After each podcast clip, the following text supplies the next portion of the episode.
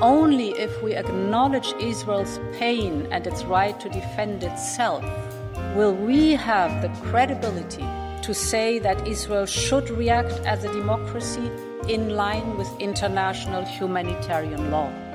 We first have to listen if we want to be listened to. Tady jsou bruselské chlebíčky, váš průvodce zákulisím politiky v Evropské unii.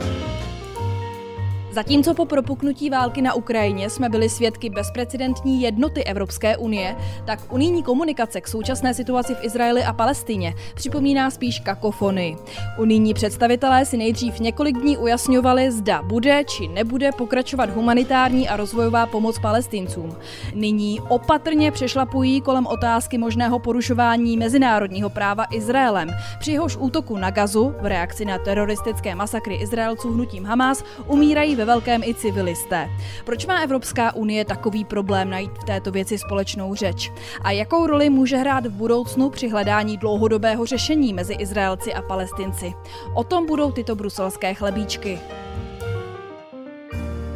Já jsem Zdeňka Trachtová, zdravím vás z Bruselu a mým hostem v bruselských chlebíčcích je tentokrát James Moren, expert na Blízký východ a zahraniční politiku Evropské unie z think tanku CEPS, který v minulosti působil i v Evropské službě pro vnější činnost a jako velvyslanec Evropské unie v Egyptě nebo Jordánsku. Hello, Dobrý den, vítejte v bruselských chlebíčcích. Hello.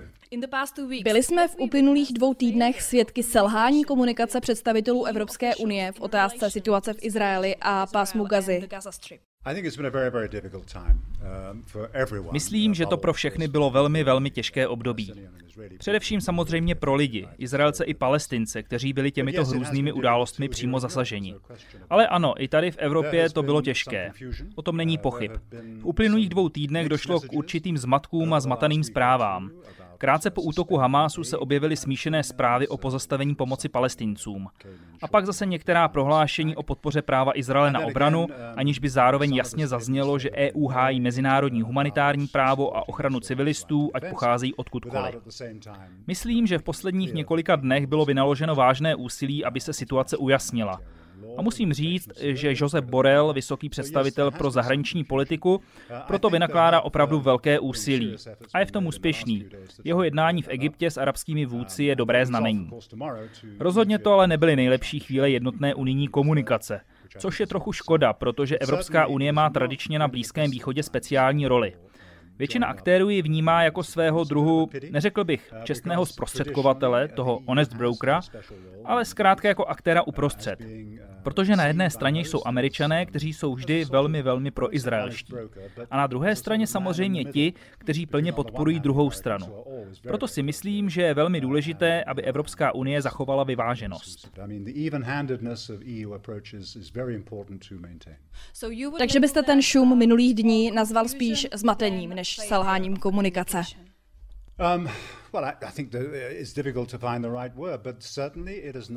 No, myslím, že je těžké najít to správné slovo. Rozhodně to ale nebyl jednotný přístup. V důsledku toho utrpělo to, jakým způsobem je EU vnímána. Ne v Izraeli, myslím, že Izraelci jsou s tím unijním přístupem celkem spokojení. Ale ovlivnilo to vnímání Evropské unie v arabském světě. A to je potřeba napravit. Já když poslouchám vyjádření unijních představitelů, tak všichni se shodují na právo Izraele na obranu a na nutnosti dodržovat mezinárodní právo. Nicméně důležité nuance se v těch jejich vyjádřeních liší. Třeba šéf unijní diplomacie Borel uvedl, že některé kroky Izraele nejsou v souladu s mezinárodním právem. Ale když se na to též novináři na tiskové konferenci zeptali šéfky komise Urzuly von der Leyenové, tak neodpověděla a jen odkázala na dřívější prohlášení Evropské rady, které které ale o porušení mezinárodního práva nehovoří. Sledujete také, že i v tomto ohledu ta vyjádření jednotlivých unijních představitelů nejsou úplně jednotná? Ano, jak jsem říkal, byl v tom zmatek. Myslím, že pan Borel se snažil zastávat pozici, která platila v těchto záležitostech vždy v minulosti. Na jednu stranu potřeba izraelské bezpečnosti a právo na sebeobranu, to je, myslím, naprosto jasné. A tak jsme jako Evropská unie komunikovali mnohokrát i v minulosti, určitě v době, když jsem byl velvyslancem v Egyptě a Jordánsku a tak dále. To byla naše tradiční pozice. Ale vždy jsme se také zabývali situací druhé strany. A to zvlášť, když se dějí takové věci, věci jako nyní, tedy hrozné utrpení civilního obyvatelstva. Ale dá tu kolektivní obvinování a trest za to, co se stalo v Izraeli. Takže když Borel mluví o nutnosti dodržovat mezinárodní právo, tak tím v zásadě opakuje tradiční postoj Evropské unie. A pro Izraelce to platí stejně jako pro kohokoliv jiného. Nebo by mělo. Uh, Mimochodem, jak jste vnímal cestu Urzuly von der Leyenové do Izraele? Někteří diplomaté ji za to kritizovali, protože k té cestě neměla mandát Evropské rady. Pokud jde o mandát rady, tak nevím. Myslím, že je to interní záležitost. Kdo s kým mluvil, kdo se s kým radil, netuším. Myslím ale, že hlavní problém té návštěvy, na které nebyla sama, byla tam samozřejmě s předsedkyní Evropského parlamentu, bylo to sdělení, které v té době opravdu nebylo v souladu s tradiční linií Evropské unie, která samozřejmě vždy znamená podporu izraelského práva na obranu. To šéfka komise uvedla. Zároveň ale třeba vždy poukázat na skutečnost, že zde existuje mezinárodní právo. A to nezmínila, alespoň ve zprávě, kterou jsem viděl. Možná to udělala soukromně, ale problematické bylo, že v jejím veřejném vystoupení o tom nebyla zmínka zmínka. Proč je zrovna v případě Izraele a Palestiny pro Evropskou unii tak těžké najít společnou řeč a mluvit jedním hlasem? Proč je to v Unii tak citlivé téma? No, podívejte, držet jednotnou pozici vůči Blízkému východu nikdy nebylo úplně snadné. I když se podíváte do historie, do počátku Evropské unie, tak vždy existovaly poměrně velké rozdíly v názorech. A není se čemu divit vzhledem k historii, kterou jako Evropská unie máme. Na jedné straně je Německo se svojí specifickou historií, zatímco ve Francii, Španělsku, Itálii a dalších státech jsou zase historicky poněkud odlišné přístupy. Všechny tyto skutečnosti jsou na pozadí současných postojů.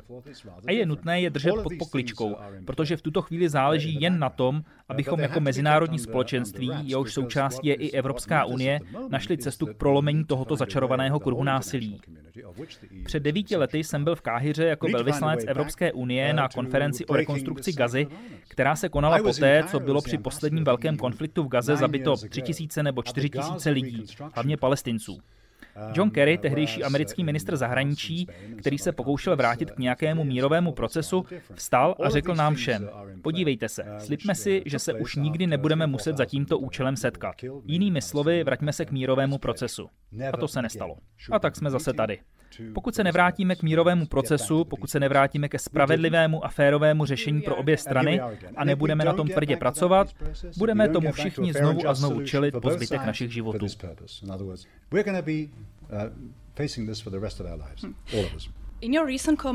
Ve svém nedávném komentáři jste uvedl, že v posledních letech je pro Evropskou unii těžší držet si vyváženou pozici, protože některé členské státy zaujaly silně pro izraelské postoje. Mohl byste uvést příklady? Uh, ano, um, myslím, že víme, o které uh, státy jde. Nejzřetelnějším příkladem je samozřejmě Maďarsko. Vidíme, že administrativa pana Orbána zastává velmi, velmi proizraelské postoje, které jsou zcela mimo hlavní proud, pokud jde o Evropskou unii. Ale samozřejmě to není jediný problém, ke kterému Orbán zaujímá takovéto pozice. Ale je tu také několik dalších členských států. Jak v tomto ohledu vnímáte Českou republiku? Uh, Česká republika byla a je také dost pro izraelským členským státem. Ale důležité je, tedy nejsem odborník na vaši zemi, ale když to sleduji z dálky, vidím, že v Česku existuje velmi silný prvek odhodlání najít společnou evropskou linii zahraniční politiky. To není vždy totéž, jako říkat, že budeme podporovat obě strany a tak dále ale na potřebě evropské jednoty v Česku podle mě záleží více než v řadě jiných míst. Takže ano, obecně řečeno, Česko zaujalo velmi pro izraelský postoj, ale jednota je důležitější.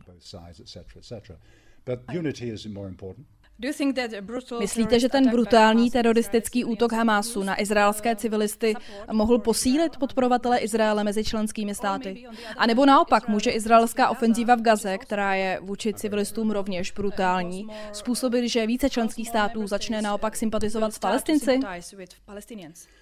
Yeah, I think that if uh, and when, I think it's more likely when rather than if uh, the ground war. Myslím, že pokud, nebo spíš až začne pozemní ofenziva a Izraelci do Gazy vstoupí, bude do jisté míry záležet na tom, jak se tam budou chovat.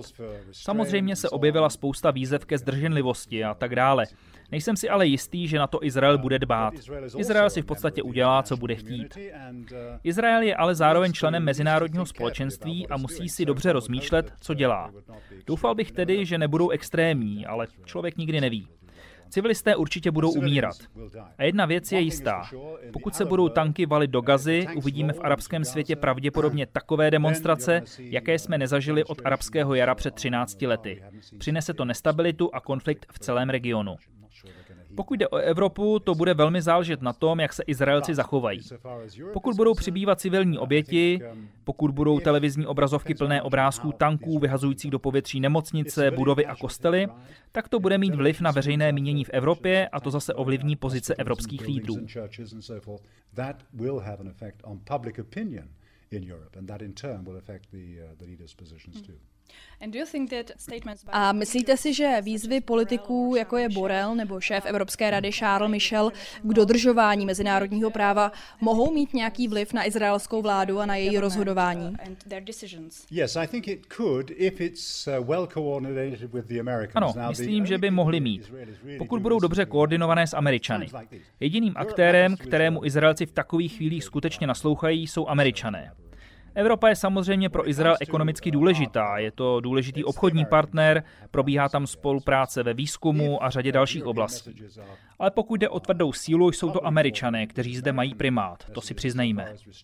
Takže ty evropské výzvy ke zdrženlivosti by měly být správně koordinované s američany. Joe Biden je velmi proizraelský, ale také už předával nějaká poselství o zdrženlivosti. Prohlášení evropských lídrů jsou sama o sobě důležitá spíš pro domácí obyvatelstvo zde v Evropě. Ale pokud jde o ovlivnění situace na místě, pokud tato prohlášení činí pouze Evropa, nemyslím si, že budou mít velký účinek. Vy už jste zmiňoval zvláštní roli Evropské unie na Blízkém východě. Může podle vás Unie v budoucnu hrát roli zprostředkovatele nějakých mírových jednání? Uh, ne sama, ale v minulosti roli hrála. Mnoho let fungoval tzv. kvartet, který se snažil prosazovat dohody z Osla. EU byla jeho součástí spolu s Rusy, Američany a OSN. To už se pravděpodobně neobnoví, to je překonané. Nyní je potřeba nový mírový proces. Ale Evropa je velmi, velmi důležitou součástí rovnice, nejen proto, že jsme v regionu ekonomicky tak důležití, ale také máme velkou populaci lidí z této části světa. Ať už jsou to židé, nebo arabové, nebo další skupiny žijící tady, v Evropě. Ti tu mají také silný vliv. Ta otázka se tedy týká i naší domoviny a musíme se jí zabývat. Takže Evropská unie se toho řešení z mnoha důvodů musí účastnit. A důležitou roli budou pravděpodobně hrát i regionální země, jako je Egypt nebo Jordánsko, že? Rozhodně ano, tyto dvě hrají velmi důležitou roli. Nejen proto, že mají hranici s Izraelem, ale mají s ním také uzavřené mírové smlouvy, které jsou pro tyto země velmi důležité. Já jsem byl velvyslancem v Jordánsku i Egyptě, takže mohu to tak říct, něco o nich vím. A stabilita pro ně je prvořadá. Oni nechtějí vidět další válku. Posloucháte Bruselské chlebíčky, průvodce kuchyní evropské politiky. Najdete je také na webu plus.rozhlas.cz, v aplikaci Můj rozhlas a v dalších podcastových aplikacích.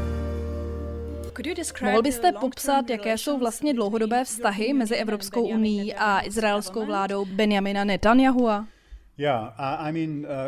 No uvidíme, jestli tohle Benjamin Netanyahu a jeho vláda přežijí. Má doma skutečné problémy. Mnoho Izraelců Netanyahua obvinuje především ze selhání zpravodajských služeb. Uvidíme. Myslím si, že dokud bude v Izraeli u moci vláda jako tato, bude velmi těžké sledovat start nějakého mírového procesu, protože tato vláda v něj nevěří. Netanyahu nikdy neprojevil zájem o mírový proces. Ale co je důležitější, v jeho vládě jsou síly, které jsou naprosto proti míru extrémisté, například ministr financí a ministr bezpečnosti. Oba tito lidé otevřeně říkají, že nevidí žádnou budoucnost palestinců v této části světa. A dokonce zašli tak daleko, že říkali, my bychom je vyhnali. Mír je nezajímá. Takže s nimi to proveditelné není. Nemůžete jednat o mírovém procesu bez zapojení Izraele. You can't have a peace process without Israel engaging. A co vztahy mezi Evropskou unii a Mahmudem Abbasem, šéfem palestinské samozprávy na západním břehu Jordánu? Jinak předpokládám, že mezi Evropskou unii a Hamásem, který řídí Gazu, není žádná komunikace. No, uh, because Hamas uh, is officially a terrorist organization, of course. And, uh, ne, protože Hamas je samozřejmě oficiálně považován za teroristickou organizaci. Žádná přímá komunikace s ním ze strany EU neprobíhá. A rozhodně tu v unijních kruzích není žádná podpora Hamásu. S palestinskou samozprávou komunikace funguje. Stále existuje mise EU i mise členských států v okupovaném východním Jeruzalémě a Ramaláhu, které spolupracují s palestinskou samozprávou.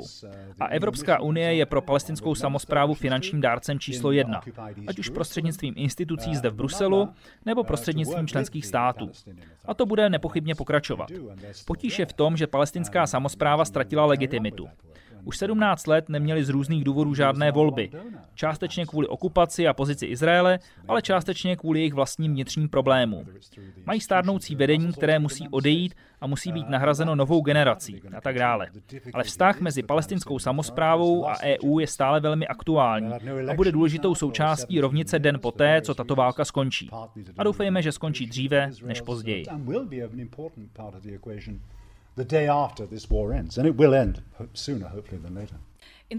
V prvních dnech po útoku Hamásu, už jsme na to také narazili, panoval chaos v otázce peněz pro Palestince.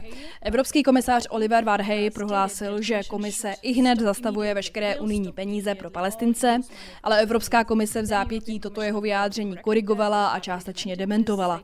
Myslíte, že to souvisí s tím, že Varhey je komisař z Maďarska a je tedy napojený na Viktora Orbána? I have no idea. Upřímně řečeno netuším, zda toto propojení něco znamená. Co vím určitě je, že oficiálně nebyl v pozici, aby takovouto věc mohl říkat, protože neproběhly žádné konzultace s členskými státy ani smysluplné konzultace v rámci sboru komisařů. Toto nebylo společné stanovisko kolegia eurokomisařů. A tak vůbec nerozumím tomu, proč cítil potřebu říkat v této době takovéto prohlášení. To jsem ještě nikdy nezažil. Pro instituce Evropské unie jsem pracoval skoro 40 let, ale nikdy jsem neviděl takový případ, že by komisař vyšel a učinil takové prohlášení v tak citlivé době době. Hmm. Ono se také i hned objevily výzvy, aby kvůli tomu Varhej rezignoval. Myslíte, že by to měl udělat? Uh, to je na něm, aby to zvážil. Část Evropského parlamentu se kvůli tomu velmi rozlobila a činila různá prohlášení. Ale já fakt nevím. A co se týče peněz na humanitární pomoc lidem v Gaze, kritici tvrdí, že tento materiál určený na pomoc civilistům v Gaze ve skutečnosti mohou zneužívat teroristé z Hamásu. Není to relevantní obava? Uh, je relevantní. Uh, je to komplikovaný problém. A je samozřejmě i důvodem toho spoždění na hraniční přechodu Rafah z Egypta. Doufám, že ve chvíli, kdy mluvíme, se tento přechod otevírá a první nákladáky s pomocí se dostávají dovnitř. Podle Bidenovy dohody s Netanyahuem mají zatím o 20 nákladáků ale aspoň ty dveře pro pomoc budou už pootevřené. A Gaza tu pomoc zoufale potřebuje. Utrpení je tam teď hrozné. Vím to, protože jsem v přímém kontaktu s lidmi, kteří tam jsou a je to pro ně opravdu hrozná situace. Utrpení je to samozřejmě také na izraelské straně kvůli tomu hrozivému útoku Hamásu. Ale právě teď je prioritou pokusit se udělat vše, co je v našich silách, abychom to utrpení lidí zmírnili. Takže ano, myslím, že humanitární pomoc je v tuto chvíli naprosto prvořadým hlediskem. A EU zde hraje opět roli. How could jak by Evropská unie mohla zajistit, že se tento materiál nedostane do rukou Hamásu? Mají unijní instituce v Gaze vůbec nějaké své lidi? Máme, i když si nejsem jistý, jestli tam ještě teď jsou. Trochu o tom pochybuji, protože jejich životy by byly určitě v ohrožení. Ale existují nevládní organizace. Existují operace podporované Evropskou komisí, ředitelstvím ECHO Máme tam také lidi z Organizace spojených národů, někteří z nich jsou financovaní Evropskou unii. Mimochodem, tyto organizace už přišly o své lidi. Během posledního týdne zemřelo z OSM důsledku izraelských náletů 15 lidí. Pokud jde o dodávky pomoci, kterou může zneužívat Hamás, je to velmi, velmi obtížná záležitost, protože Hamás je v Gaze všude. Doženeme-li to do extrému, tak někteří na izraelské straně říkají, neposílejte jim vůbec nic, protože ať jim dáte cokoliv, najdou proto nějaké vojenské využití. Třeba jídlo pro nakrmení bojovníků a tak dále. Je velmi, velmi těžké to kontrolovat.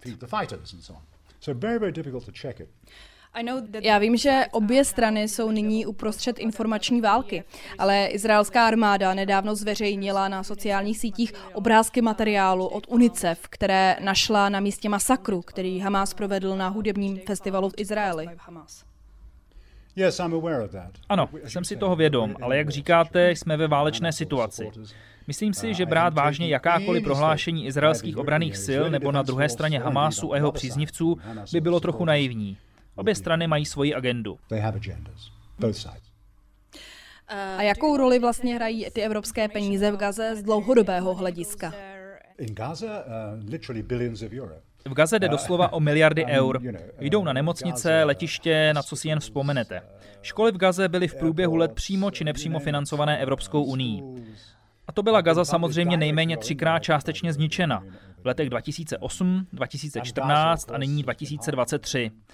Mnohé z těchto věcí zaplatila Evropská unie dvakrát nebo třikrát. Myslím, že rekonstrukce Gazy nás bude stát ještě hrozně moc peněz. Bude to po třetí, co na to Evropská unie a další doplatí. Bohužel.